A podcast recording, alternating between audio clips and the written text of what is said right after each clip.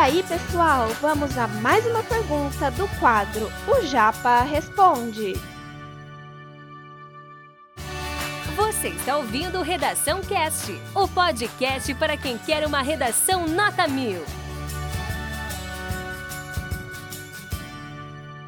Quais são os impactos aos jovens? Olha só as perguntas que eu fiz para vocês aí.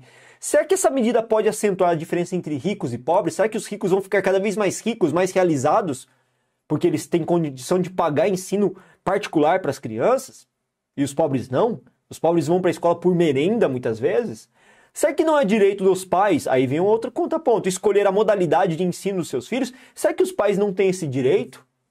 Afinal de contas, gente, se os pais podem pagar, por que, que não dá esse direito a eles?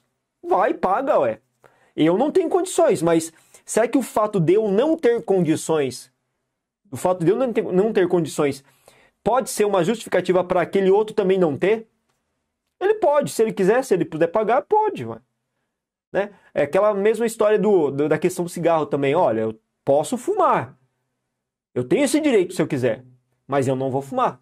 Eu não escolhi fazer isso. O cara quer, fuma. Então veja que o meu direito assegurado não quer dizer que eu tenha que necessariamente aproveitar dele, mas também não quer dizer que eu possa impedir o outro de ter. Então é um questionamento que eu faço também. Outro questionamento: essa modalidade de ensino não serviria como pretexto para escamotear a violência doméstica e o trabalho infantil, como é a gente colocou anteriormente? Será que uma vez que a gente implemente isso, muitas famílias pobres, também é, miseráveis em condições precárias e até de exploração, né, não tirem as crianças da escola para colocá-las em trabalho infantil, longe da proteção da escola? Pode ser. Será, não seria válido legalizar o ensino domiciliar para garantir a liberdade de escolha dos pais interessados?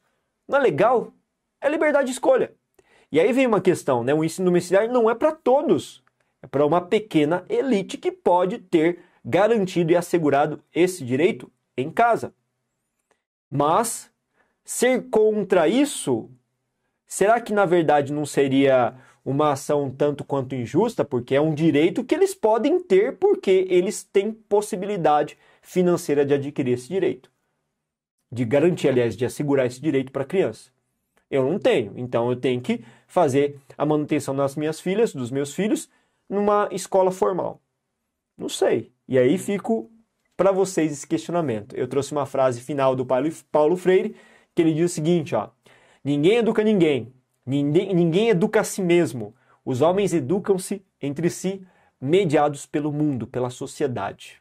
É uma reflexão do Paulo Freire, até porque o Paulo Freire, este ano, em setembro deste ano, completou 100 anos desde o seu nascimento. Claro que ele morreu há um tempo, mas se ele tivesse vivo até hoje, em setembro ele teria completado 100 anos e esse ano ele vai aparecer bastante em vestibulares, não necessariamente no Enem, no Enem, tá? Porque existe uma política pública governamental do MEC e até uma orientação ideológica do INEP que fazem com que ele seja aqui meio retirado aí das avaliações é, do Enem. Mas VUNESP, FUVEST, Unicamp, vestibulares de São Paulo e região com certeza vão adotar esse cara para falar em algum momento.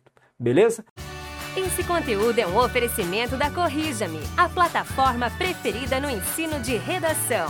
Saiba mais em corrijame.com.br.